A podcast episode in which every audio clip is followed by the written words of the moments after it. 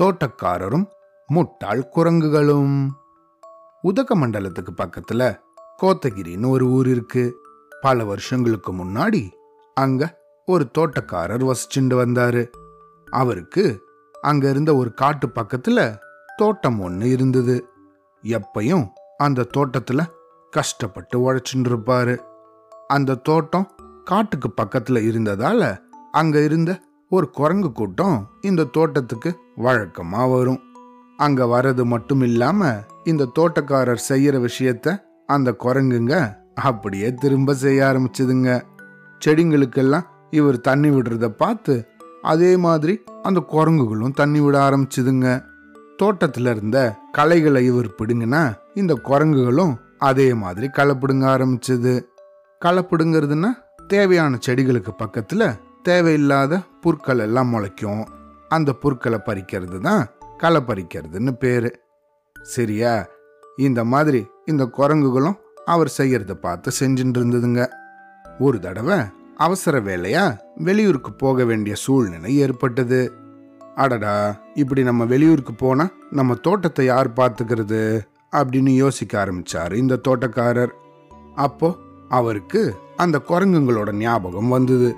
உடனே அந்த குரங்குகளை அங்கே கூப்பிட்டு இந்த பாருங்க நான் கொஞ்ச நாளைக்கு வெளியூர் போக வேண்டிய சூழ்நிலை ஏற்பட்டிருக்கு.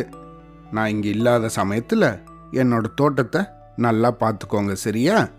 எல்லா செடிகளுக்கும் மறக்காம தினமும் தண்ணி விடணும் சரியா?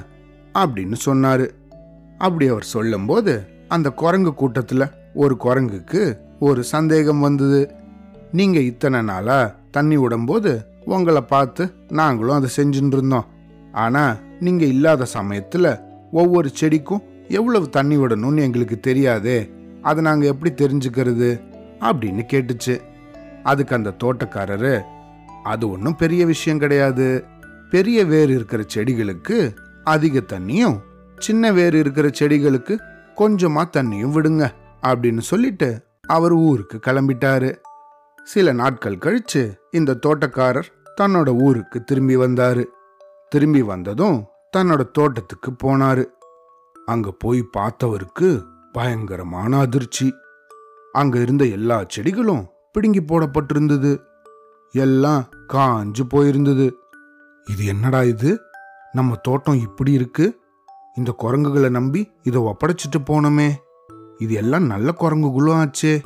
எல்லா வேலையையும் ஒழுங்கா செய்யுமே. இதுங்க எப்படி தோட்டத்தை இப்படி அழிச்சுதுங்க? அப்படின்னு யோசிச்சுட்டே அந்த குரங்கு கூட்டத்தை கூப்பிட்டாரு. அவரை பார்க்க ஓடி வந்த குரங்குங்க அவரை சுத்தி நின்னுச்சுங்க. அந்த குரங்குகளை பார்த்து இந்த தோட்டக்காரர் என்ன ஆச்சு இந்த தோட்டத்துக்கு? ஏன் இப்படி இருக்கு? உங்களை நம்பி தானே ஒப்படைச்சிட்டு போனேன் ஒழுங்கா தண்ணி விடலையா நீங்க? அப்படின்னு கேட்டாரு. உடனே அந்த குரங்குங்க சொல்லுச்சு நீங்க தானே பெரிய வேர் இருக்கிற செடிகளுக்கு அதிக தண்ணியும் சின்ன வேர் இருக்கிற செடிக்கு கொஞ்சமா தண்ணியை ஊத்த சொன்னீங்க. அதனால தான் ஒவ்வொரு செடியா பிச்சு எவ்வளோ பெரிய வேர் இருக்கு அதுக்குன்னு நாங்க பார்த்தோம் அப்படின்னு சொல்லிச்சுங்க இந்த குரங்குங்க. இதை கேட்ட தோட்டக்காரருக்கு எல்லாம் தன்னோட தவறு தான் எவ்வளவுதான் இதுங்க நல்லா வேலை செஞ்சாலும் அதுங்களோட அறிவை கணக்கிடாதது தன்னோட தவறு தான் அப்படிங்கிறது அவருக்கு அப்பதான் புரிஞ்சுது. அப்பதான் அவருக்கு ஒரு திருக்குறளும் ஞாபகத்துக்கு வந்துச்சு. வினைக்குரிமை நாடிய பின்றை அவனை அதற்குரியவனாகச் செயல். அதாவது ஒரு வேலையை ஒருத்தன் சரியா செய்வானா அப்படிங்கிறது தெரிஞ்சுன்றதுக்கு அப்புறம்தான் அவனுக்கு அந்த வேலையை கொடுக்கணும் அப்படிங்கிற அந்த திருக்குறளோட அர்த்தம் அப்பதான் அவனுக்கு புரிஞ்சுது. சரியா?